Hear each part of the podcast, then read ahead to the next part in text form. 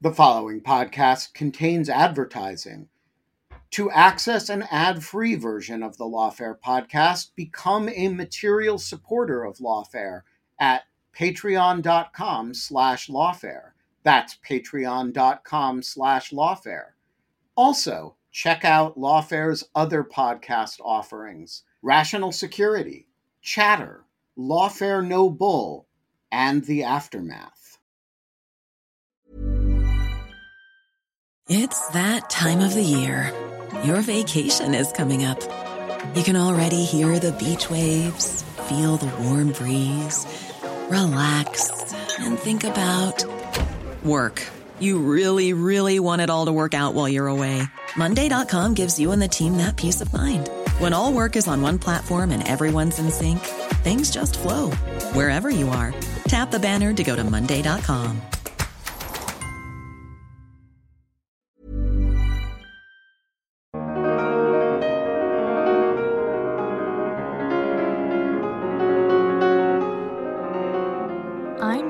Gia Kokotakis, intern at Lawfare, with an episode of Rational Security for August 6th, 2023. For today's episode, the team at Lawfare decided to cross post this week's episode of Rational Security, a podcast hosted by Scott R. Anderson, Quinta Jurecic, and Alan Rosenstein, in which they cover the week's big national security news stories. Today's episode is entitled The Third Time's a Charm Edition. This week, Anderson, Jurecic, and Rosenstein sat down with Lawfare editor in chief, Benjamin Wittes, to discuss former President Donald Trump's indictment for conspiring to overthrow the results of the 2020 election, the odds of Congress renewing Section 702, the legitimacy of stories concerning Hunter Biden's alleged criminal activity, and more. This is Rational Security. Guys, I'm really sleepy. Last night was a lot. It was a long night. It was awesome, though. Your definition of awesome is very different than my definition of awesome. No, the, the, the definition of a good day is when something big happens and you do awesome work on it. And that was yesterday.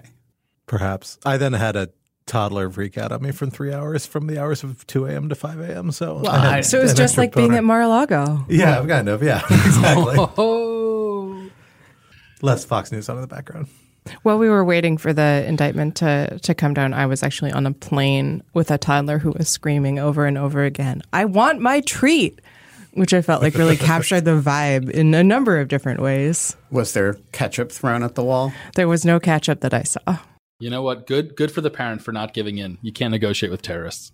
I mean, I don't know. They did stop screaming, so perhaps at some point the treat was bestowed. Yeah, I feel like that's not the right philosophy on an airplane, Alan, and it makes me not want to fly Probably with you. No, that's that's probably that's that's that's probably right. No, I'm taking a I'm taking a flight with my toddler in a month, and uh, we're we're currently in the uh, the end stages of training him to be able to watch an entire Disney movie in one go. Oh, yeah. So, you know, here are some good movies for toddlers uh, Nosferatu. the, the Seventh Seal. What, what's that one with the train just coming right at the camera and everybody jumps out of the way? Yeah. Um, also, The birds. Uh, to- they- no, no, no. Toddlers don't like the birds, but they love uh, Vertigo.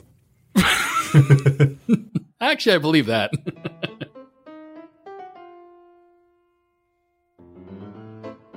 Hello, everyone, and welcome back to Rational Security. I am one of your regular co hosts, Scott R. Anderson, back here in the IRL studio with my other co host, Quinta Jurecic, Hello. and the virtual studio with our third co host, Alan Rosenstein.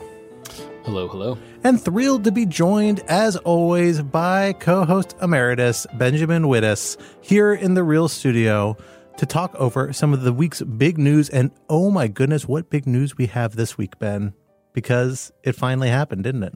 Yo, it, it, it happened. The big one. We've been teasing it for a couple of weeks now in anticipation, as has special counsel Jack Clark, Jack Smith, excuse me, Jack Clark, Jeffrey Clark, Jack Smith, all the na- all the very common white guy names all blending together in one melange. Uh, yeah, it's uh, been a big week in news. We were up very late last night, ta- writing about it and talking about it. Uh, all of us were, um, but we're excited to be back with you all talking about it today in what we are calling the third time's a charm edition because indeed this is our third at bat in indicting a former president, specifically one spe- very special former president, former President Donald Trump. I think, you know, it's worth pointing out that Trump has now, since you can't you know, divide by zero, he has uh, uh, been indicted infinitely more times than all other presidents combined. Ulysses S. Grant did get that speeding ticket. it was a speeding ticket, but you know, I mean, we now have three indictments against one president, and the sum total of the rest of the presidency has produced zero indictments.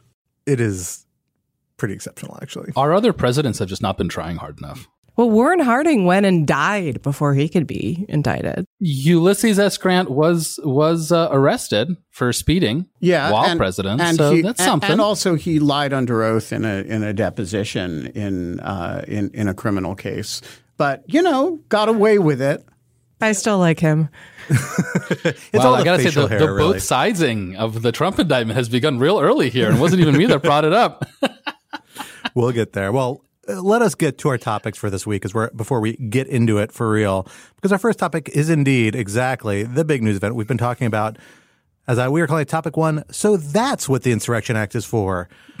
Former president trump has been indicted for conspiring to overthrow the results of the 2020 election including through the insurrection on january 6th and while they haven't been charged, the indictment named six co conspirators who were allegedly willing to go to the mat for him, including former Justice Department official Jeffrey Clark, who, in one of the darkest moments in the indictment, suggested that the Insurrection Act would be used to deploy the military against anyone who protests the Trump administration's actions. What does the indictment mean historically and politically and legally, and where will the trial go from here? Can I just say before we go on that so that's what the Insurrection Act is for? Is going to be like my slogan whenever I don't like something. Yeah. You know, you, you know, hey, so and so was mean to me. That's what the Insurrection Act is for. So rarely do quotes from uh, quotes from indictments end up knitted onto pillows. Cross stitch. I'm excited. I'm pretty excited about it. Topic two: the spy who nagged me. The intelligence community is knocking on Congress's door, hat in hand, asking once again for the renewal of the controversial but essential Section 702 surveillance authority but odds seem slimmer than ever this year, not least because the political dynamics around federal law enforcement intelligence have changed so dramatically over the course of the Trump years. What are the odds of renewal and what conditions are likely to come with it? And topic three Hunter and the Fox. President Biden's son Hunter, who has wrestled with substance abuse and mental health issues, is back in the news for at least attempting to plead guilty to an array of criminal offenses and for congressional testimony alleging that he parlayed access to his father into lucrative business deals. The stories have become a mainstay in conservative media circles and right wing attacks on President Biden. But how much is smoke and how much is fire? For our first topic, Alan, let me hand it over to you to blow the big cannon, not not the baby cannon, because that's not your thing. That's somebody else's thing. But let's get us started with the big event. One of those big anti-aircraft guns, like a battleship. Um, so yeah, where, where, to begin? I mean, f- first I will I will flag that obviously Lawfare is doing an enormous amount of super super detailed coverage on this. We published uh, three really in depth pieces on the indictment uh, on uh, Tuesday night. Uh, there's a podcast uh, that's also come out uh, on Wednesday, so the day before you've listened to this, we'll be doing a lot of really detailed coverage on this. So I don't necessarily want to get sort of super into the legal weeds now. we'll have plenty of time to do that. Um, but let me just sort of really briefly describe the kind of highlights of the indictment. And then I just like to go around and ask you all just kind of like for your thoughts. I mean, we all been waiting for this for years. This is a huge amount of what we think about. It's finally happened. And I would just love to sort of get your kind of off the cuff uh, reactions now that we've had a night to sleep on it, even if it was a, a somewhat shortened, shortened night, uh, given how late we were all up um, writing copy. So on Tuesday, special counsel Jack Smith announced that uh, President Trump has uh, been indicted for the second time uh, by the the government, uh, the third time uh, now generally, and almost certainly not for the last time, given the uh, likelihood of a Georgia indictment later this summer. This is the first indictment that finally treats Trump's conduct leading up to and on January 6th, his campaign to essentially steal the 2020 election through a number of means, trying to pressure various states to um, cancel or reverse or substitute their electors, uh, trying to pressure Vice President Pence to throw out electors during Congress's counting of the Electoral College votes.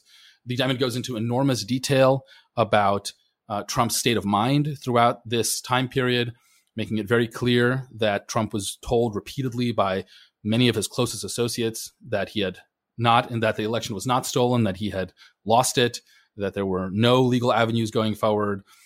The indictment uh, mentions a variety of uh, co conspirators. It does not name them because they are not yet indicted, but it's very clear who they are, talking about uh, Jeffrey Clark, John Eastman, Rudy Giuliani, and others. With one exception, with one wild card. With one wild card. Joker's yes, wild. Co- Six is wild. Co-conspirator number number six. Yep. A- and uh, then brings charges under uh, three statutes. The first is uh, 18 USC 1512, uh, which criminalizes corruptly obstructing an official proceeding. This is referring obviously to Congress's attempt to certify electoral college votes, and this is a uh, statute that has been used in um, you know, hundreds of the ongoing January 6 prosecutions. Another statute uh, that's at issue is um, 18 USC 371, uh, which is the statute that criminalizes conspiracies to uh, commit offenses against the United States or to defraud the United States. The theory here being that uh, Trump improperly subverted the executive branch to carry out uh, this corrupt campaign to overthrow uh, the election, and that is a kind of fraud on the government. Uh, and then finally, and perhaps most unexpectedly, because we haven't really uh, seen this um, yet, and it's not been talked about too much, is 18 USC Section 241, uh, which stems from the 1870 uh, Enforcement Act. Um, passed during Reconstruction, largely to allow the federal government to go after the KKK, which was then, along with other groups, waging a campaign of terror against Black Americans trying to vote the uh, statute makes it a criminal offense to conspire to injure, oppress, threaten, or to intimidate any person in the free exercise of enjoyment of any of their rights or privileges under the law or the Constitution. And uh, uh, here, the idea seems to be that uh, by trying to subvert the election, President Trump undermined the public's right to vote and to have their vote counted. So uh, you know, that's where we are. That's the indictment. So Ben, let me turn it over to you. What have you been thinking about? Well, it's very rare that you get an event where you say, okay, this is going to be the first sentence of a person's obituary. And, you know, that's what we got yesterday. Uh, Donald Trump was already a president who had a most extraordinary presidency, either because you think he made America great again or because you you think he was the most dangerous demagogue we've ever had in the office. But yesterday's events are not a matter of opinion. He is now the uh, first and I hope only president ever to be charged by the government he led with effectively trying to overthrow the constitutional order. And that is an extraordinary fact. Uh, the evidence that the government is prepared to present is amazingly diverse. It's like an octopus. It has, you know, uh, a head, which is Donald Trump, and then it has, you know, six or eight arms that are the individual narrative threads of the conspiracy. And the evidence supporting each of those arms is of just unusual magnitude and power. And so I am kind of though there are relatively few facts in that indictment of which we were not previously aware, none of which is game changing, I am kind of in awe of it as a, you know, sort of def- defini- a defining moment of who this person is in American history. And, you know, as a I think I was not the first, but the second. The first person was John Bellinger, to write that Donald Trump was a national security threat. You know, I look back and I say, you know, since 2015, a lot of people at Lawfare, including uh, all of the four of us, have been in different ways talking about this concern, this anxiety um, about the relationship between this person and the office that he was going to hold, which he eventually did hold, and the subject matter of the work of this site. And I, I think, you know, yesterday is a a, a real vindication of that concern um, in a in a in in the deepest way that I uh, can can imagine. I have to say, I am kind of pleasantly surprised that the Justice Department actually went there. When news first broke of the Mar-a-Lago investigation and and prosecution, um, I was sort of idly wondering whether the Justice Department might take that opportunity to kind of indict Trump on uh, the classified documents probe, sort of get an indictment out of the way, and then punt on January 6th uh, which I think would sort of be the most DOJ thing ever, you know, kind of dodging the the difficult questions of uh, accountability for for presidents in favor of focusing only on post presidential conduct. Um, but you know, they they really did it. They went there, and it's not you know focused on material that's kind of adjacent to January 6th. I was actually surprised to see that there wasn't anything in here on uh, wire fraud charges since it's been reported that the special counsel's office was investigating potential wire fraud uh, in the Trump campaign's use of, of fundraising on basically false pretenses of election fraud. Um, perhaps that may be coming in the future. We don't know. Um, but this indictment really, you know, goes directly to what Trump did in the run up to January 6th. And it also goes directly to what he said on the 6th itself. Alan, I know you had written a bit about uh, the prospect of DOJ charging Trump for incitement uh, for for his speech at the ellipse. They obviously didn't go that route, and we can talk about why. Um, but using these various conspiracy charges, they do incorporate what he said on the ellipse and charge him for that. And I think that I was just really struck by the fact that uh, DOJ or, or, the special counsel's office rather decided to take the plunge. Maybe that's a, a mark in favor of the special counsel regulations. I don't know if uh, Main Justice would have been quite so willing to uh, take this this big a step. Um, but I think you know there, there's an extremely long road ahead. This is going to be an absolute mess of a trial. The appeals are also going to be an absolute mess. It's going to be a complete nightmare for everybody. Um, but it's a really important step, and I'm very glad they did it. Yeah, and just to quickly pick up on on the point you Quinta made about charging Trump or or not charging Trump for the insurrection itself. Yeah, this is something that I've written a lot about with uh, Jed Shugerman, who's at uh, BU. And you know, look, I I still think that a prosecution of Trump for inciting the crowd on January sixth is legally possible. But I also recognize, and, and I, I think Jed agrees, that it is it is a risky thing, and um, I think this is a pretty good compromise, which is to say, you're not charging him for the January 6th speech and insurrection um, and inciting a, a, riot specifically, but you are clearly foregrounding that. You're making still that part of the case that is going to be part of the trial. And you are still holding him accountable for for that. Um, so you know, wh- while I might like to see an incitement charge in addition to these other charges, I, I do think that um, this is a, a, good and appropriately cautious um, way of holding Trump to account, not just for sort of the private machinations that he was doing, but for getting in front of this armed, unruly crowd and telling them to march to the Capitol and fight like hell. Well, and I do think it's worth thinking about the trade offs that are in this indictment because they are some very real ones. And I think they tell us a little bit about what is likely to be the trial strategy moving forward, um, or at least give some hints at that. Uh, you know, in one hand, they focused on three different sorts of conspiracies that are very similar in parameters. They focus on kind of different aspects of the scheme to disrupt the 2020 elections. Um, although there's substantial overlap, one's on disrupting a federal proceeding. You know, that could be any number of proceedings that were targeted by this broad conspiracy. Another one's on defrauding the right to vote. That can be a number of aspects of ways of interrupting the results that arrive from somebody's right to vote because that has been defined to include you know the right to have your vote counted effectively essentially. So that could ha- cover all sorts of acts.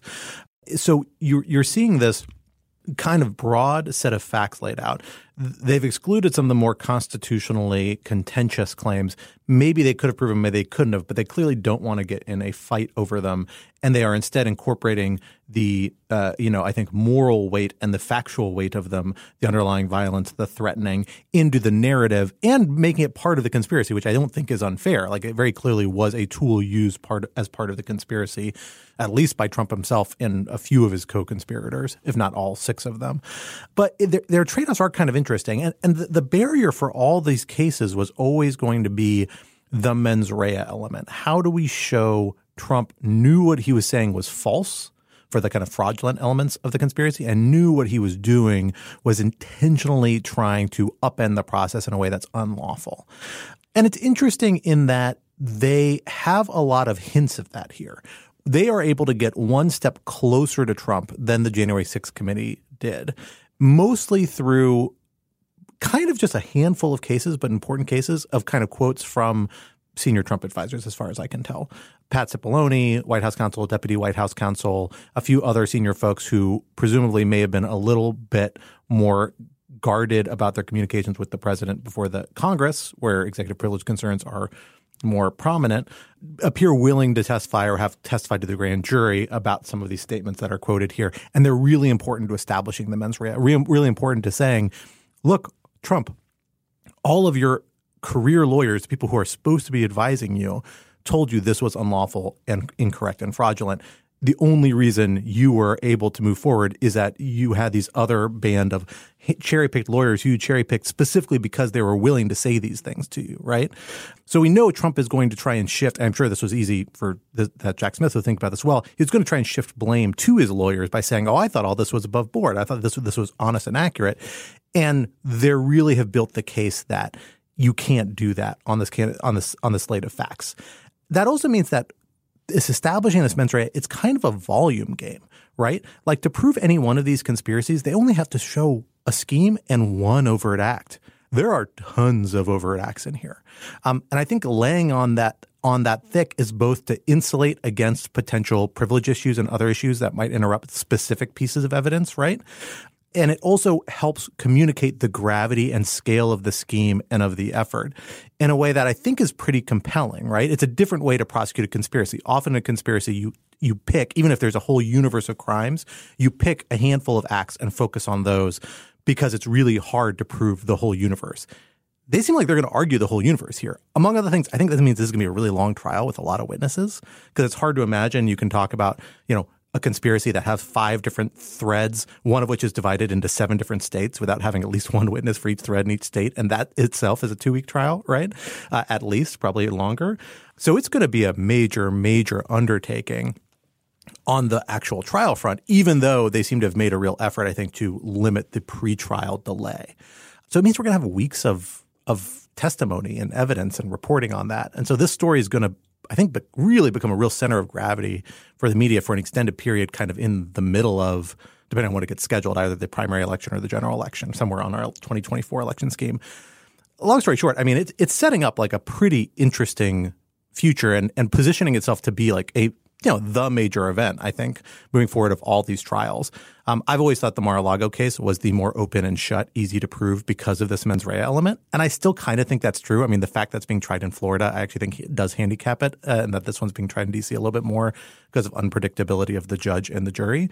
But if they really can get these people this testimony in from these officials talking about what Trump believed and what they told Trump, the circumstantial evidence of his mental state is pretty compelling. I think maybe I have am too biased. That reflects my bias. You never have open and shut evidence of mens rea, but it's a really compelling volume of evidence by witnesses who, by the way, are mostly Republican officials and therefore are hopefully going to be seen as pretty credible by a lot of people, including potentially Republican voters. Um, so, you know, it, it's going to be an interesting see, thing to see how this comes together. But they seem to have really thought about a lot of just compelling elements. And it's just, uh, I see the trial strategy that seems to be going on. It's a one that's clearly is trying to take into all these variables into account. And I don't know, it strikes me as one that I'm optimistic about. Um, maybe maybe the best you could do in this difficult circumstances. Yeah, a couple things. Uh, so first of all, I very much agree that a huge percentage of the value, uh, the the marginal value of this indictment over the January sixth committee involves the delta between what the committee can get out of senior White House officials who have executive privilege assertions or attorney client privilege assertions and what federal prosecutors can get out of them. So, you know, Mark Meadows did not testify before the committee. He did testify before the grand jury. Pat Cipollone, Pat Philbin, uh, testified before the committee, but uh, did not answer questions about what legal advice they gave to the president. they did answer those questions before the grand jury because there's no government attorney client privilege before a grand jury in the DC circuit, at least. Um, a variety of other, Mike Pence refused to testify before the January 6th committee, but he testified before the grand jury. There are a whole series of these people, and this is uh, the group of people who are most apt to speak to the president's state of mind. The second point relates to uh, uh, the point that Alan made about the incitement question, and Scott and Quinta both broadened uh, with respect to, to other components. I think this refusing to cut the legs off the octopus and deal with them separately, but dealing with the whole thing as a unified conspiracy uh, is part of what makes it powerful, actually. So, yes, you could lop off the leg that's the incitement to violence, and then you'd have a big First Amendment question. You'd have, but you'd also only be dealing with that component. You could also lop off uh, a bunch of questions related to wire fraud. Uh, and, you know, that's a way of dealing with the lies. But the lies are also are not separately charged. They're an animating feature of the conspiracy. You could also lop off the pressure on the vice president, right? But instead, what Smith does in this indictment is he alleges one grand objective or three grand objectives. It's the same fact pattern supporting the three objectives.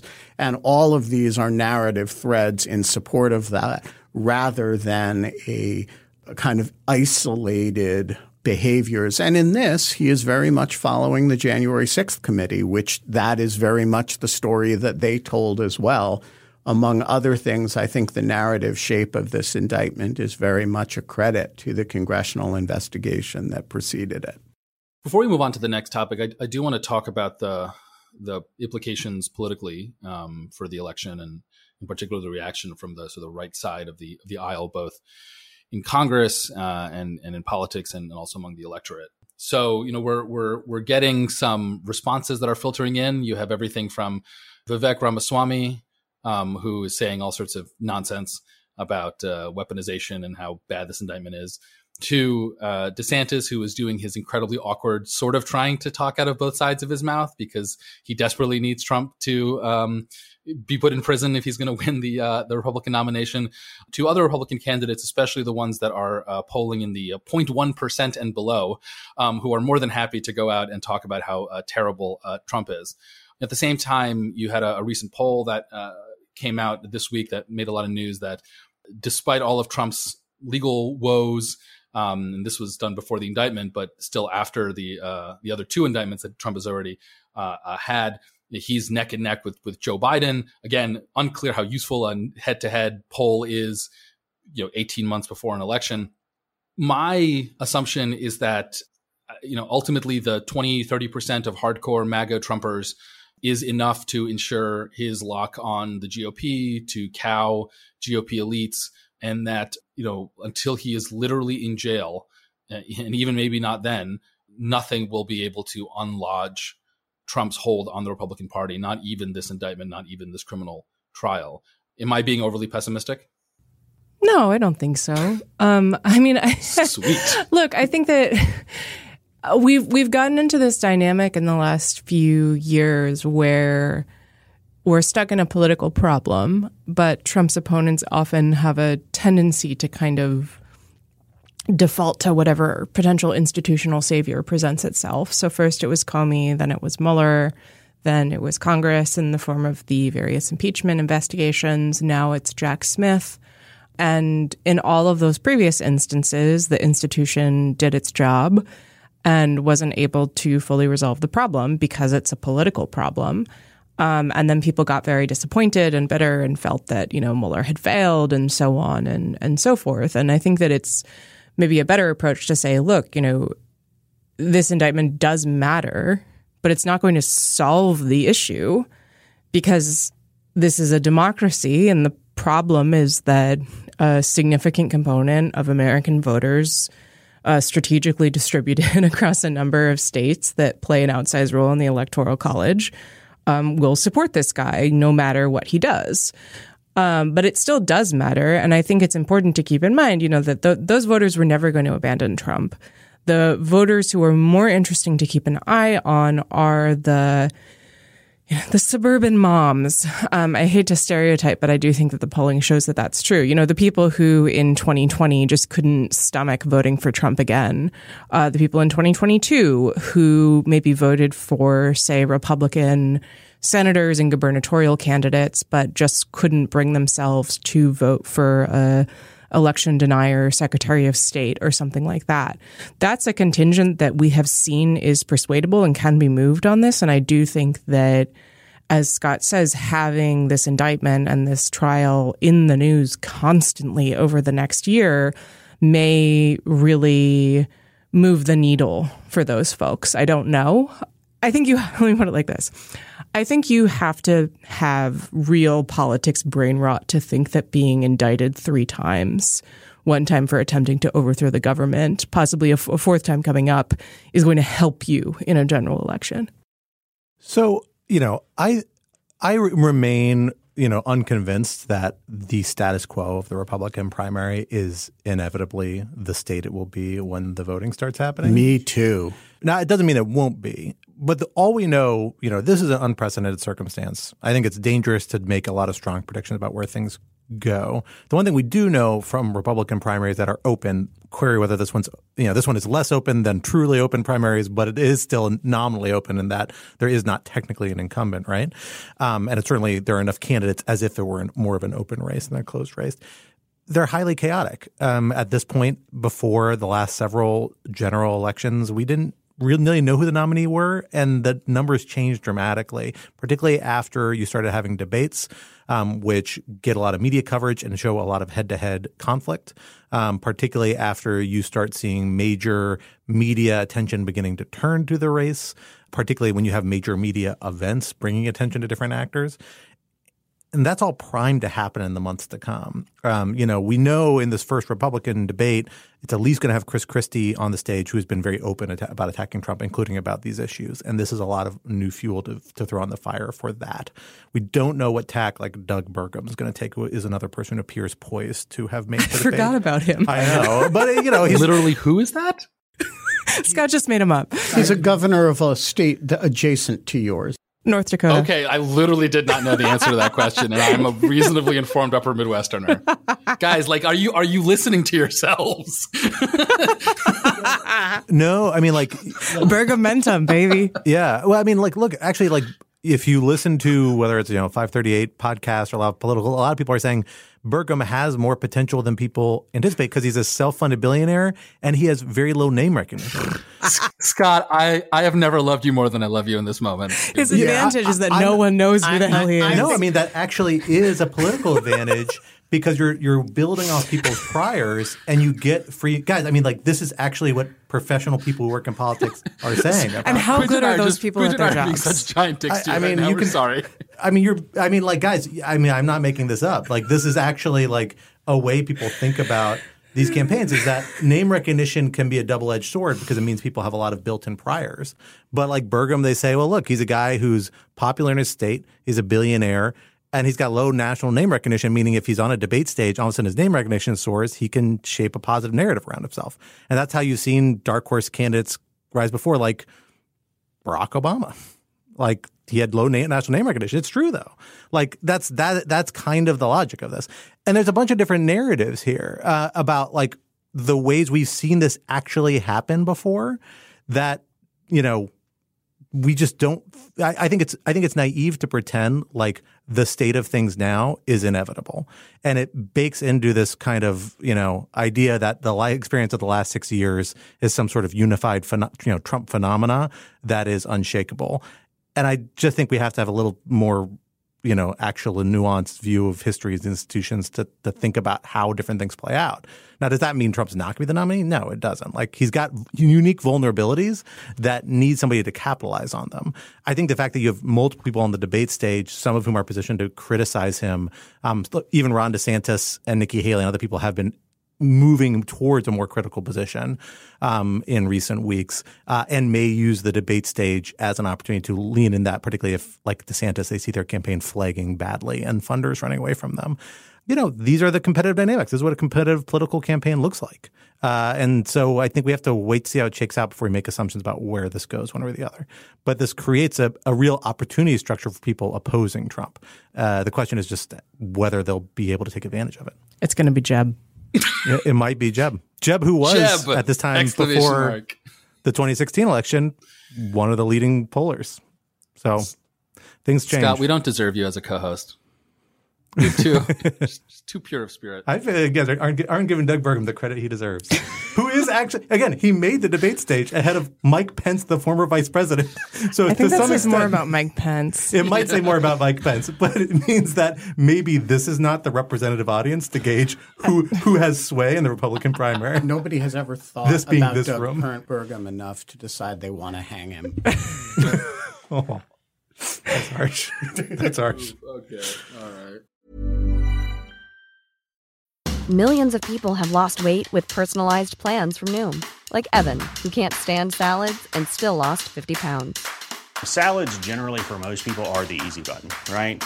For me, that wasn't an option. I never really was a salad guy. That's just not who I am. But Noom worked for me. Get your personalized plan today at Noom.com. Real Noom user compensated to provide their story. In four weeks, the typical Noom user can expect to lose one to two pounds per week. Individual results may vary. A lot can happen in three years, like a chatbot may be your new best friend. But what won't change? Needing health insurance. United Healthcare Tri Term Medical Plans, underwritten by Golden Rule Insurance Company, offer flexible, budget friendly coverage that lasts nearly three years in some states. Learn more at uh1.com. Well, talking from six conspir- about six co-conspirators, let us go to section 702 uh, because 702. 702.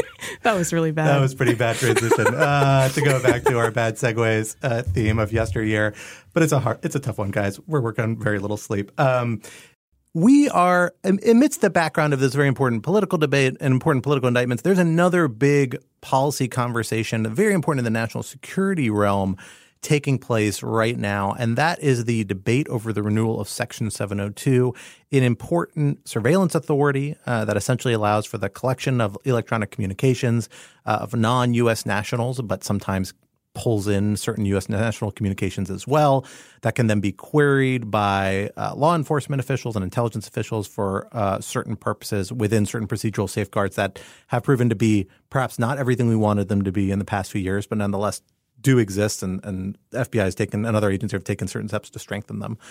But we are uh, debating whether to renew this statutory authority, which periodically sunsets. Um, and it's a new era than the last time we had this debate. It was a very controversial move last time, but did eventually move forward more or less as intended without uh, major, major changes to the program, as I can recall. Uh, although I may be off on that. But since then, we have a kind of revolution in how, particularly people on the political right, view the intelligence community and federal law enforcement. Six seven years ago they were some of the strongest boosters of the you know need to address national security concerns by those agencies. During the Trump years those agencies came under heavy political criticism for perceived bias towards the Trump administration for allegations of everything from manufacturing investigations and leaking information and you know making up things like Russian collaboration things like that that are you know, loosely tethered to facts, but there are some legitimate underlying criticisms about how certain authorities and certain steps were taken that are at, at, at- that are mixed in with a lot of other allegations there. Um, and long story short, it's really changed the political dynamics around these agencies and their mission. Now you have kind of centrist slash establishment Republicans and Democrats um, probably being the ones most leaning towards supporting renewal of this measure in one form or another. And you see critiques coming from the kind of civil ter- civil libertarian left and right um, objecting to it, and this kind of Trumpian thread that intermingles with the kind of libertarian right, um, critiquing it as well, saying, well, not only is this a civil liberties concern, it's also specifically a problem for people who, who for our community of political, you know, f- fellow travelers who think the federal government is out to get us. Ben, you have been a commentator on 702 for the last two renewal cycles, three renewal cycles, if not longer, uh, much longer than that, really. Yeah, well, really, since 702. Since 702, Since yeah. 702 was the Stellar Wind warrantless wiretapping program. Fair, yes, exactly. You you've been with us from inception. Tell us about you know your sense of the political dynamics around this debate and the substantive dynamics, the policy equities. You know, what are the trade offs here, and, and how has your own thinking, if it has, kind of shifted or adjusted at all over the past few years, which has been look, let's be honest, a paradigm shifting couple of years for a lot of us on a lot of fronts. Uh, does that really enter into this debate for you as much as it is for people in a different part of the political spectrum than you? Yeah, so let's deal with the merits first because they're easier, actually. Uh, the merits of 702 uh, have mostly not changed over the last several years. Um, 702, there has always been a left critique of 702 joined by some Justin Amash like members of the libertarian right that held that it was sort of a uh, backdoor domestic spying program. Uh, these uh, criticisms have always been wrong, uh, and they remain wrong. And the program has shown itself over a long period of time now to be an essential one that is a, a wild overachiever in the uh, Federal Intelligence Authority Department. Some enormous percentage of the president's daily brief is composed of or contributed to by 702 material. Uh, this is one of the most important authorities that the government has, and it has not led to uh, substantial civil liberties problems. Uh, that said, the one thing that complicates this picture is that uh, the FBI has had repeated, let's say, compliance failures with aspects of uh, 702. All of these have been caught internally and uh, through the complex combination of internal executive branch and uh, FISA court oversight, but they are real, and some of them are are pretty bad, and they affect large numbers of queries and uh, uh, actions taken by the bureau. So. I think by and large, it, this is the same debate that we have every five years on the merits. Uh, we'll come to what it turns on in a moment, but uh, what has changed is not really the merits of the issue. What has changed is that the traditional debate, which is a debate on the merits between the left and the rest of the political spectrum, uh, has been joined by I don't know what to call them the the outpatient caucus of the of the right, which is obsessed with a series of paranoid fantasies related to the Russia investigation, related to unmasking, related to the supposed weaponization of law enforcement and intelligence against Donald Trump. And, and all of these things have absolutely nothing to do with 702, by the way. Um, so it's a it, it, it's a it's a, a giant paranoid non sequitur layered onto a traditional left critique that has some, um, but not a great deal of merit, in my view. The problem is if I and if I sound dismissive of all of this on the merits of the issue, it's because I am actually. My my substantive views of this have hardened over the years. I think this is a stupid issue for us to go through paroxysms every five years to, you know, and put the national security apparatus at risk in order to, uh, you know, satisfy ourselves that we have this comma in the right place over here rather than over here. Um, I think it's pretty stupid relative to some of the other things that we debate.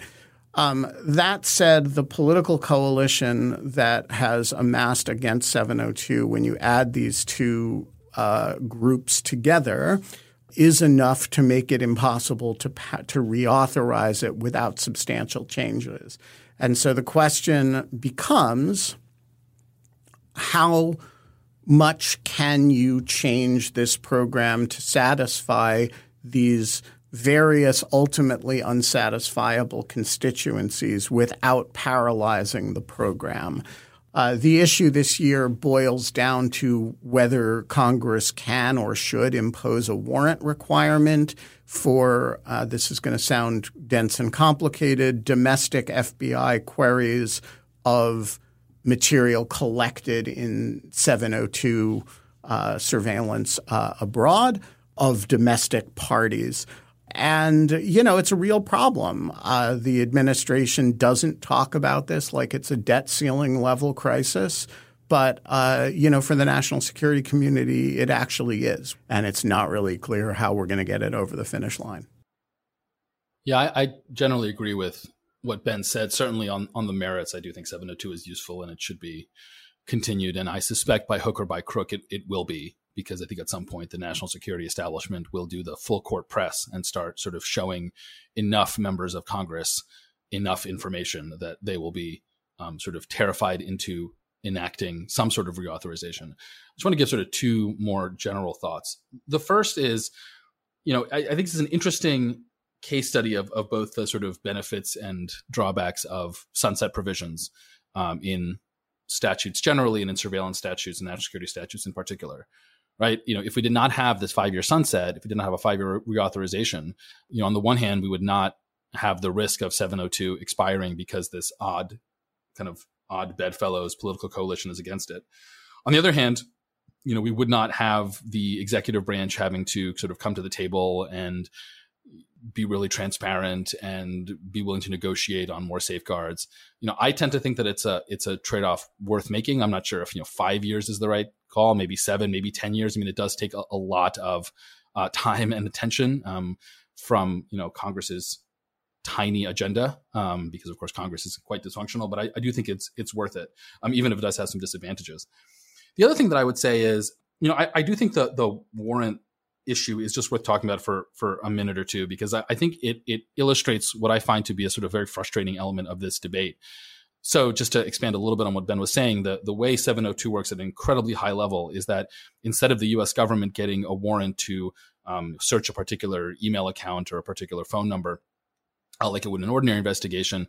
Uh, instead, it proposes a kind of broad surveillance program that it then goes to the Foreign Intelligence Surveillance Court to get authorization on that program and there are all these questions about whether that really counts as a warrant because it's particularized. But um, you know, what you end up having is um, something that is, I think everyone agrees, less than, or at the very least, um, less restrictive than your traditional criminal investigation particularized probable cause warrant.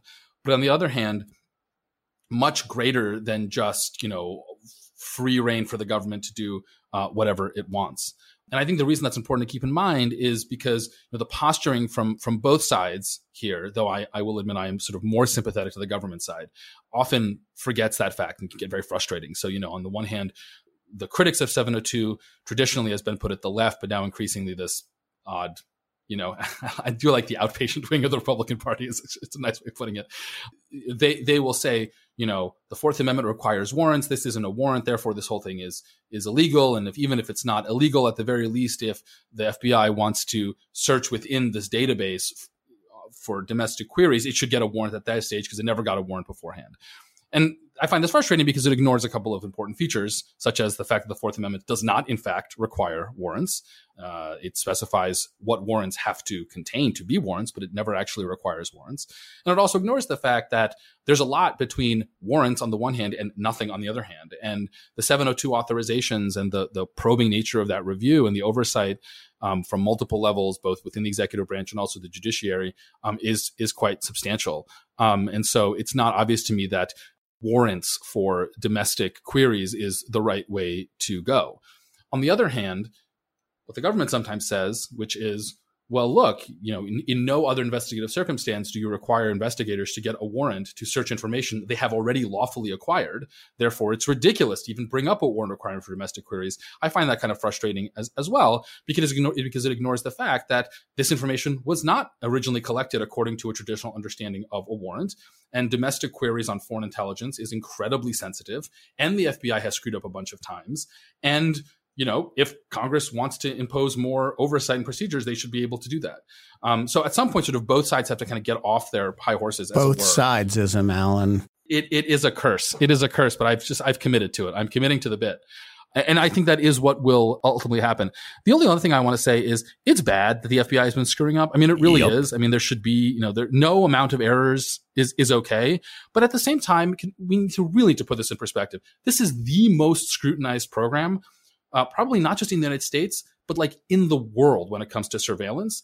And the fact that we have not had major civil rights violations is a remarkable accomplishment and I think shows that this thing is fundamentally solid. And you know, everyone, all the kind of left wing critics of this or libertarian critics of this, like, I just wish they would educate themselves about just how less privacy protecting Europe, the supposed utopia, is on, on this. And I think they will come to appreciate um, you know, just how well regulated 702 is. It could be absolutely improved, and I'm happy to have the intelligence community beaten up every five years uh, to do that. But we got to put this into perspective. Yeah, I, I, mean, I think it's worth noting when we talk about the FBI failures that the agency has really just been tripping over its own feet recently. There have been reports about uh, Bureau employees improperly searching names of protesters at uh, both Black Lives Matter protests and January 6th. so, sides. you know, there's there's something for everyone. And also, it was recently revealed, um, I think from a unsealed FISC order, that there had been improper backdoor searches of uh, the name of a U.S. senator, a state senator, and a state judge. Uh, so, I mean, setting aside the merits, it really just feels like the Bureau just cannot get out of its own way um, on this one, which leads me back to a question that uh, Lawfare contributing editor David Kris asked at one point when we were holding an event with with the leader of the National Security Division at DOJ, Matt Olsen. Um, and David asked essentially if we were going to have to cut off the FBI finger to save the 702 hand. I think Ben, I'm I'm remembering that correctly. Are we moving in that direction? It kind of feels to me like we might be whether that means implementing a warrant requirement or some other kind of restrictions on the Bureau's access. So I don't think the government can or will accept a warrant requirement, at least not in a in the form that the left wants it. Uh, whether the government will accept some kind of review of domestic FBI queries that is a, a beyond what it wants I mean, there's something you could finesse there, perhaps. But I, I think there are two ways to think about the Bureau's compliance problems. One is that we, you set up an elaborate uh, system of review in order to catch things, and it catches things. And you know, in an environment in which you're doing, in some years, more than a million queries, you shouldn't be surprised that there is an error rate at some level. That's not to say any of these errors are okay, but you wouldn't expect the the number to be zero of compliance incidents. Or you should be suspicious if it is zero. Exactly. Uh, the second thing is that you know there are reasons that are not bad for somebody to be the subject of a domestic query. For example, I believe that I was the subject of a domestic query. And the reason was that I was at, it may not have been under 702, but it was under something because the FBI picked up the phone and called me and warned me that I was the subject of a cybersecurity incident um, and warned me to batten down the hatches. Now, how did they do that? They weren't spying on me. They were spying on somebody who was talking about me. And they came across, you know, it's what we call incidental collection. And they picked up the phone and called me. A lot of the queries that people are so anxious about are actually done for defensive reasons. You you've you're spying on a bad cybersecurity actor. You want to know who they're talking about. So so you can pick up the phone and warn them. I think we got to be careful. Uh, I do think that there are uh, that the FBI has not played its hand well. That there are there have been serious compliance incidents on a repeated basis, and uh, but I don't see how realistically how you're going to lose the ability to do these domestic searches because honestly, uh, we want them done for a lot of reasons. Yeah, I, I, don't disagree with any of this. The one thing I'll note is that it's a tough balancing act, and you know, I a lot of it comes down to how you think about government and and your trust in government, and it's not necessarily malicious. You know whether you think the government is right minded or not, but it's also about government capacity, right? And I will say, as a former government official of sorts uh, or government employee and a somebody who thinks being in government is very important and very hard and deserves a lot of respect. I also have some skepticism about self-policing within bureaucracy. You know, I do think that there is just an inclination, and when you're in an under-resourced bureaucracy, of people who tend to be like-minded, at least in sharing institutional interests and professional backgrounds, um, that there is not always a very effective um, you're not always very effective at drawing your own lines internally, at least where there's not a lot of political buy-in by your leadership and a focus on it. And that that makes a lot of these self-policing solutions that fit prominently into the 702 debate uh, among people seeking to reauthorize it kind of problematic. I mean, particularly where it's not a clear line rule, right? That's like dictated by Congress bureaucracies tend to fudge things and they get messy and they don't apply their own standards very effectively. I have no doubt that's what's happening in the FBI and part of the reason you're seeing some of these more problematic queries. And for me, that's why I think you know some degree of external oversight, which we've already seen from the Inspector General's office uh, in certain cases, which we've seen uh, other mechanisms being installed, is probably so, totally appropriate in these sorts of cases. Maybe they should be applied to other agencies as well.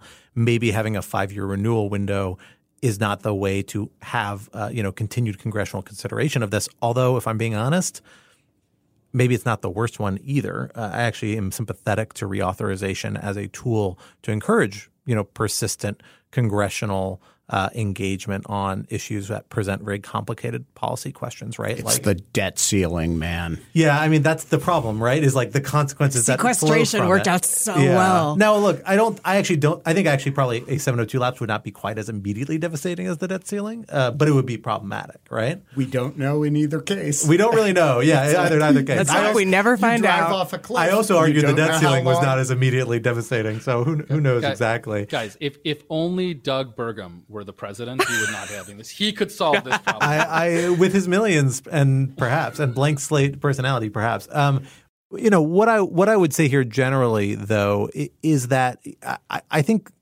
we've seen the Biden administration actually take a step back from this in recent days, right? We saw this Presidential Intelligence Advisory Board come forward with like a kind of constrained vision of 702, more so than frankly I was expecting them to go, basically saying we're just going to limit this to national security cases. I have to look back at the report and figure out exactly what the scope is. My sense is that basically means like foreign national security cases. I don't think they're talking about like January 6th. Um, frankly, uh, and other domestic terrorism cases. Uh, I think that's part of the political compromise. I, so I, I believe that's the case, and we've already seen White House officials say, "Well, like this is it's hard to top." I think this is a quote from Josh Geltzer, who was on the podcast the other day, and is kind of the point person at the White House, and, and someone we all know, and uh, I have great respect for Josh, uh, and I've known him for decades at this point, or at least over a decade. You know, he said basically this is hard to top as a guide for us working on these issues. The Biden administration's made its compromise. Like this is what 702 is probably going to look like moving forward, at least as a starting new bargaining position. And it's a much more constrained vision of 702, which I do think you know raises this question, saying like, what do we re- what do we really need it for? Like like what what was the actual scope of the program, and what is its most important applications, and and why is it only now getting scaled back to those? It's a hard questions to answer and balance these things, and you have to have these debates to reach it. So I'm not sure these debates are necessarily bad. Maybe 702 is not the only place we should have it, but you know I, I'm not convinced that as painful these conversations can be, they don't produce a better outcome at the end. So I am uh, not convinced of that either. I do think brinksmanship is a terrible way to make policy in general. And uh, more to the point, I think the fact that we have these sunset provisions in some areas, but others, causes us to have disproportionate focus on the areas that come up for renewal to the exclusion of areas that everybody gets to take for granted. And so if you were if you were going to ask what the biggest FBI civil liberties issues posed these days are, I don't think anybody could look you in the eye and say domestic queries of sev- the 702 database. And yet that's what we focus on because it comes up. And that's a, a warping of, of policy priorities because somebody can play brinksmanship with this. Well, The letter H is the eighth letter in the alphabet, and that is one more than the seventh letter in the alphabet, which is the this. same number that starts 702. And that's my transition to talk about Hunter Biden. This is one episode of this podcast my toddler would love. This is bringing the count. This episode is brought to you by the letter H and the number seven. That's right. Um, so Republicans have uh, stepped up their attacks on Joe Biden's son, Hunter Biden, recently. Uh, they believe that they have found, uh, it seems like a number of whistleblowers, some of whom are perhaps more reliable than others, testifying about variously government interference in the tax and gun case against Hunter Biden, and also now testifying that Joe Biden had some level of involvement in his son's business enterprises, which the president had previously denied. Um, so, Ben, you have been looking into this as a kind of exercise in fairness um, on the grounds that, you know, if uh, Donald Trump Jr. or Eric Trump or Ivanka were to face some kind of allegation that involved their father's conduct while he was president, we would take a look at that.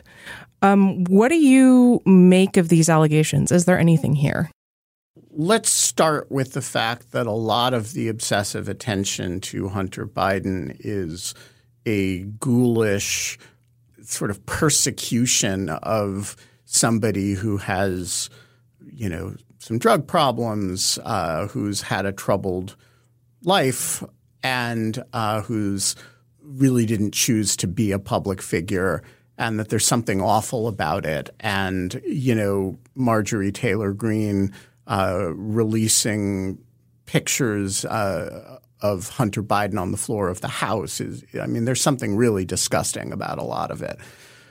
Uh, that said, uh, Hunter Biden, you know, was a person who was engaged in a kind of classic Washington trading on famous names thing. He does appear to have evaded taxes in the course of doing it.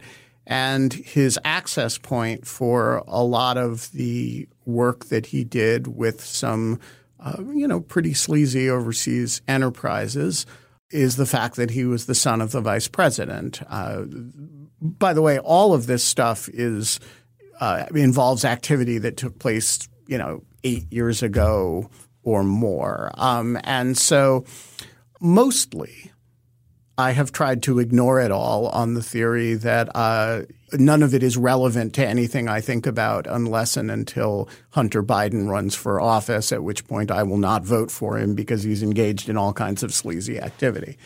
Uh, that said, there was a story in the New York Post the other day, uh, and that was, I thought, a little bit changed the picture. And the story reflected the fact that his uh, one time business partner was going to testify which then happened this past Monday uh, before the congr- relevant congressional uh, committee, that Joe Biden, uh, who was uh, again then vice president, that Hunter Biden had called him repeatedly, uh, dozens of times, 20 times, to sort of show off to business partners or prospective business partners, basically to show his access. Is this the biggest scandal in the world? No. Is this a uh, you know a, a, lot of whataboutism on the part of the right wing political and media ecosystem? Yes. Is it a good thing for Joe Biden to be taking calls from his son? Who is using those calls to sort of show off before overseas businesses that he's then soliciting, um, you know, consulting business from? No. And I think Joe Biden probably erred in allowing his son to use him that way. Is there any evidence that Joe Biden was a party to any deal that Hunter Biden was doing um, or that he himself benefited from them? Uh, I have not seen anything that qualifies remotely as evidence of that. And so I think, you know, I think what you can say about it is that Biden is certainly guilty, appears to be guilty of having taken calls from his son. Uh, most people, I think, are not going to see that as the biggest problem in the history of the world. But the sleazier Hunter Biden's activities look, and some of them look pretty unpleasant. And the more you can show that Joe Biden was adjacent to them, the more it will rub off on him at least a little bit. Uh, I will say that there is a step that the Republicans who are pushing this have really missed, which is to show that there was anything actually illegal or improper about any of the Hunter Biden deals themselves. Uh, Hunter Biden is accused of not having paid taxes on uh, about a million dollars of the recip- of, of the of, of the proceeds of those deals. And there's been a kind of whisper that there may have been some FARA problem with those deals, but he was never accused of that, um, despite the a five year investigation of the matter both under this administration and by the previous administration. And so, you know, I think what Joe Biden stands accused of is not having put enough distance between himself and deals that appear not to have been illegal but are, are sort of unsightly and involve Ukrainian oligarchs and Chinese uh, tycoons. That's as best as I can do in putting it together. I do think the suggestion that a lot of you know is getting a lot of currency on Fox News right now that Joe Biden has been lying about this appears to be false.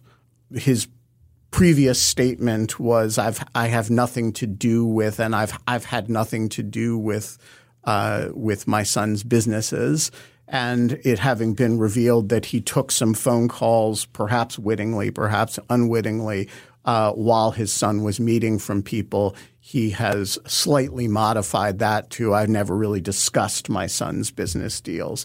I don't see that as a very big change. I don't think it looks great for Joe Biden, but I don't think there's a big problem here either. And uh, since the Republicans in the House seem, uh, at least some of them, seem bent on on using it as the basis of an impeachment inquiry, I think we should, you know, evaluate it fairly. And I, I come to the conclusion, at least so far, that it's you know not a great look, but not the biggest problem in the history of the world.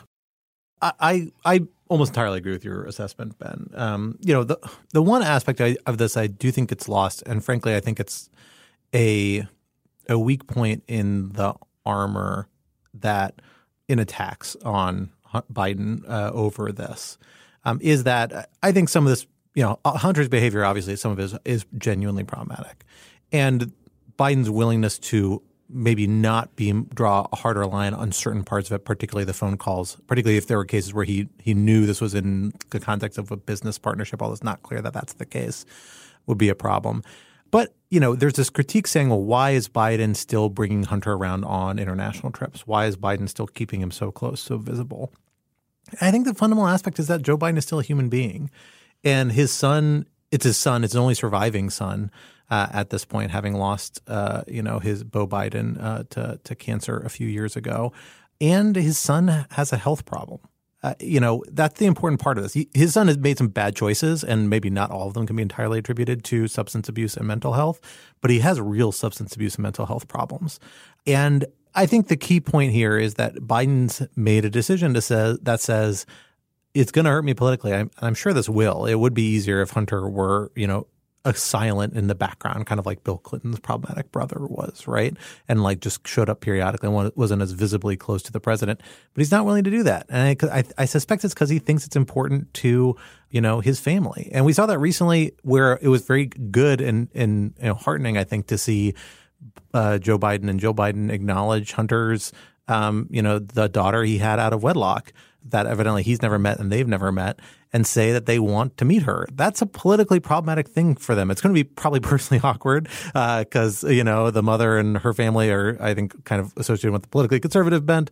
Uh, and it's awkward because of the, the past history, but they are proactively saying this is part of our family and we need to reach out to it and political cost be damned. And I actually think people will find that very sympathetic and deal with it because families are complicated and people have dealt with things like mental health and substance abuse. And this is a very compassionate way to approach it. And I think that's a counter narrative that is probably going to get pulled out at some point during the campaign. And I find it really compelling. Um, and it's part of the reason why I don't think these attacks in the end are going to stick the way folks on the right think they might. Yeah. So two two quick things, and and uh, on on what Ben and, and, Scott are saying, which I again generally uh, fully agree with. The first is that I think this is just another example of how when you're evaluating whether or not a president did something right or wrong, right? You're not just evaluating specific actions, you're also ultimately making a character judgment on them. And both in terms of, you know, how the conduct fits into what you think about their character and, and also sort of what the character says about how you think the conduct actually went down. And I think here, you know, despite the attempt of Republicans to sort of make all sorts of equivalences between the Trump family shady dealings and the Biden family's shady dealings, I, I think what's notable here is that, you know, with the Trump family, you had just decades of shadiness that went sort of through when Trump was president.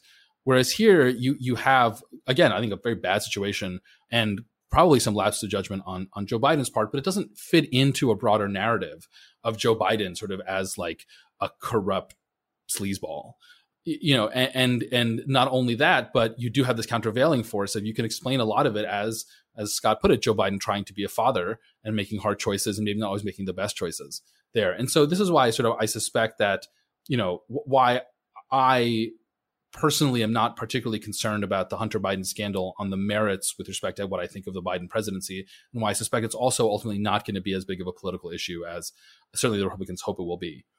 So that's the first thing. The second thing i wanted to say is though at the same time, I, I, am a little disappointed in how the news media has been covering this. I, I do think that th- there there has been some slow walking of this by news outlets that um, you know mainstream news outlets that I, I, would have expected to be a little more on top of this. My worry is that this is becoming the anti-Hillary Clinton email story, which is to say, the news media is correctly worried about taking a story and both sidesing it to a point where you lose all perspective and suddenly Donald Trump's attempt to overthrow American democracy well, sure, he did that, but Hunter Biden, I mean, that's really bad too, which is sort of kind of what happened in um, 2016. And, and while I, I understand the impulse to avoid that, I, I think that there's a, a danger of overcorrecting um, and of letting the narrative be driven by the Fox Newses of the world. And you know, I, I don't know how to how to solve that problem, but uh, you know, I do think it is it is there, and and the news media has to be sort of quite conscious of that. Yeah, I agree with that. With the following proviso, you know, as a general matter, the press doesn't and shouldn't cover the travails of you know private people, and to the extent that Hunter Biden is somebody who you know whose conduct does not reflect the conduct of his father. Uh, he's not a government official. He's not a uh, you know, if, if it the press doesn't really cover Tiffany Trump either, right? And uh, it, it, covers Don Jr. because he runs his father's company. It covers Ivanka because she, and Jared because they were serving in the White House. But presidents' kids, like, there should be a certain uh, respect for you know their privacy as a general matter. There are limits to that, of course. And so I think part of the reticence is what you describe, a sort of anti Hillary Clinton thing. But part of it is also a sense that there isn't really a story here unless and until it involves Joe Biden's conduct.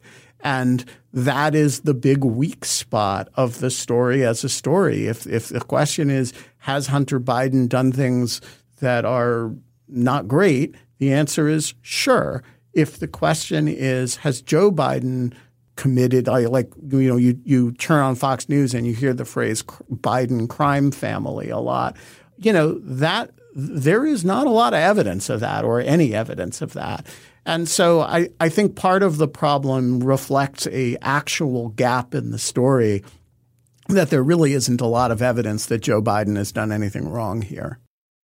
Well, folks, that is all the time we have to discuss for today, but this would not be rational security if we did not leave you with some object lessons to ponder over in the week to come. Alan, what do you have for us today? So I have yet another entry in my national security themed mass media consumption, the 2021 film Operation Mincemeat from Netflix, uh, which is a fabulous movie with uh, Colin Firth, uh, among others, who who will forever be Mr. Darcy in my heart. Um, obviously, um, it is based on a, a true story of uh, incredible deception that the British government played on. Uh, Hitler in World War II, when using a dead body washed up on the shore of Spain, it uh, convinced Hitler that the Allies were going to invade Greece when in fact they were going to invade Sicily. Uh, it is generally considered the greatest deception in basically military history and it's just a really interesting, fun movie uh, about it. Um, you know, not not I think like a f- spectacular work of art, but a wonderful way to spend two hours while watching popcorn. Fair. I think a lot of British cinema now is just dedicated to find oppor- opportunities to put that man in a double-breasted period era suit. But you know, God, looks he looks he looks good, man. He he looks good. He's very he's aged in a very distinguished way. I'm big I'm a big head. I'm a big Colin Firth guy. Quinta, what do you have for us this week? I do not have anything to do with Colin Firth.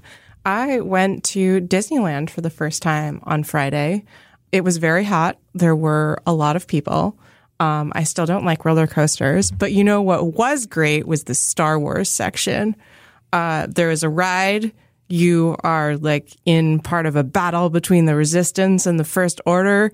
I do not really like the new trilogy except for The Last Jedi, which I will defend to the death. But this ride, even though the wait was like an hour and a half, was cool as hell, and I highly recommend it. I experienced a sense of childlike wonder that made me recall what it was like to watch the original Star Wars for the first time, and it was a lot of fun. All right. Well, for my object lesson this week, I am uh, sharing a really charming and interesting documentary my wife and I picked up randomly this weekend uh, I can't recommend enough called The Thief Collector. It is about an unlikely estate sale that went awry and led to uh, a criminal conspiracy that spanned decades and involves uh, a lot of weird creative writing that is enacted by, among other talented actors, Glenn Howerton of uh, It's Always Sunny in Philadelphia fame, uh, often in a, a vaguely painted on pencil mustache. And it starts very light and interesting as it sounds, and then it gets surprisingly dark and actually delves in some really interesting places of psychology um, where certain these people are involved in what is a very strange true to life mystery that still is not completely solved. It was utterly entrancing and interesting, and one of the more entertaining documentaries I have seen. Uh, I now want to go track down the filmmaker's uh, other works because I was so enchanted by how it was put together. It was visually quite stunning as well because all in the American Southwest. So lots of like really compelling uh, kind of still frame shots and landscape shots. So highly recommend that. The Thief Collector. Uh, check it out on wherever you get your videos. I think I saw it on Prime, but it's out there. And Ben, what do you have for us this week? Years ago, and I don't remember what prompted it, I bought a glowing orb. And uh, I think it may have been prompted by um, uh, that weird incident in Saudi Arabia when Donald Trump uh, and uh, President Sisi and the King of Saudi Arabia all pressed on a glowing orb together and launched a thing. Uh, but I'm not sure. I just I found it in a catalog and I decided my office at Lawfare and Brookings needed a glowing orb, and I bought the glowing orb, and it almost immediately malfunctioned. Uh, and so when you would turn it on, it wouldn't turn on. But then, apropos of nothing, sometime you would be sitting there and the orb would start glowing. And this became a bit of a joke between Quinta and me when she walked into my office one day and said, The orb is glowing. And I said something like, That means Bob Mueller is about to bring an indictment. And then he did. And so Quinta and I started ascribing mystical powers to the glowing orb.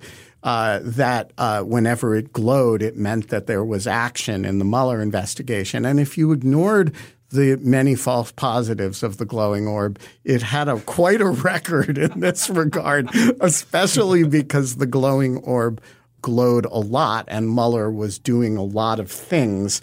And if you were kind of generous about the time frame, the glowing orb would glow and then, you know, a week later something would happen in the Mueller investigation and you'd be in the pink.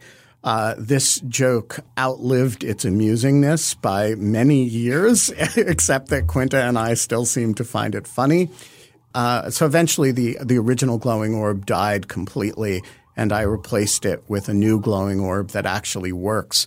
And yesterday I lit the glowing orb and I put it on top of the completed lawfare puzzle, and it sat there for much of the day, glowing.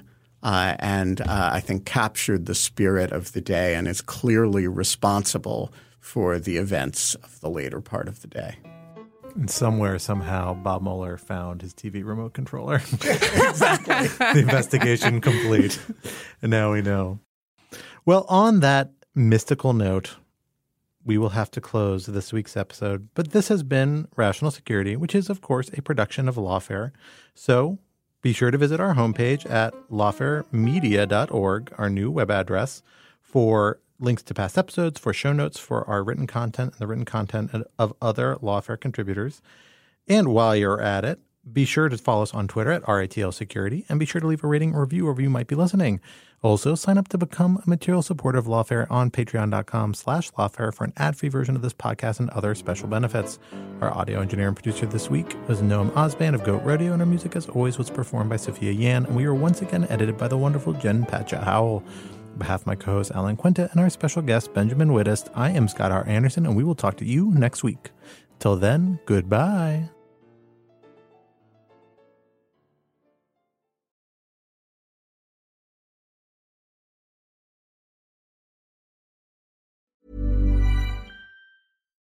Why don't more infant formula companies use organic, grass fed whole milk instead of skim? Why don't more infant formula companies use the latest breast milk science? Why don't more infant formula companies run their own clinical trials? Why don't more infant formula companies use more of the proteins found in breast milk? Why don't more infant formula companies have their own factories instead of outsourcing their manufacturing? We wondered the same thing. So we made ByHeart, a better formula for formula. Learn more at byheart.com.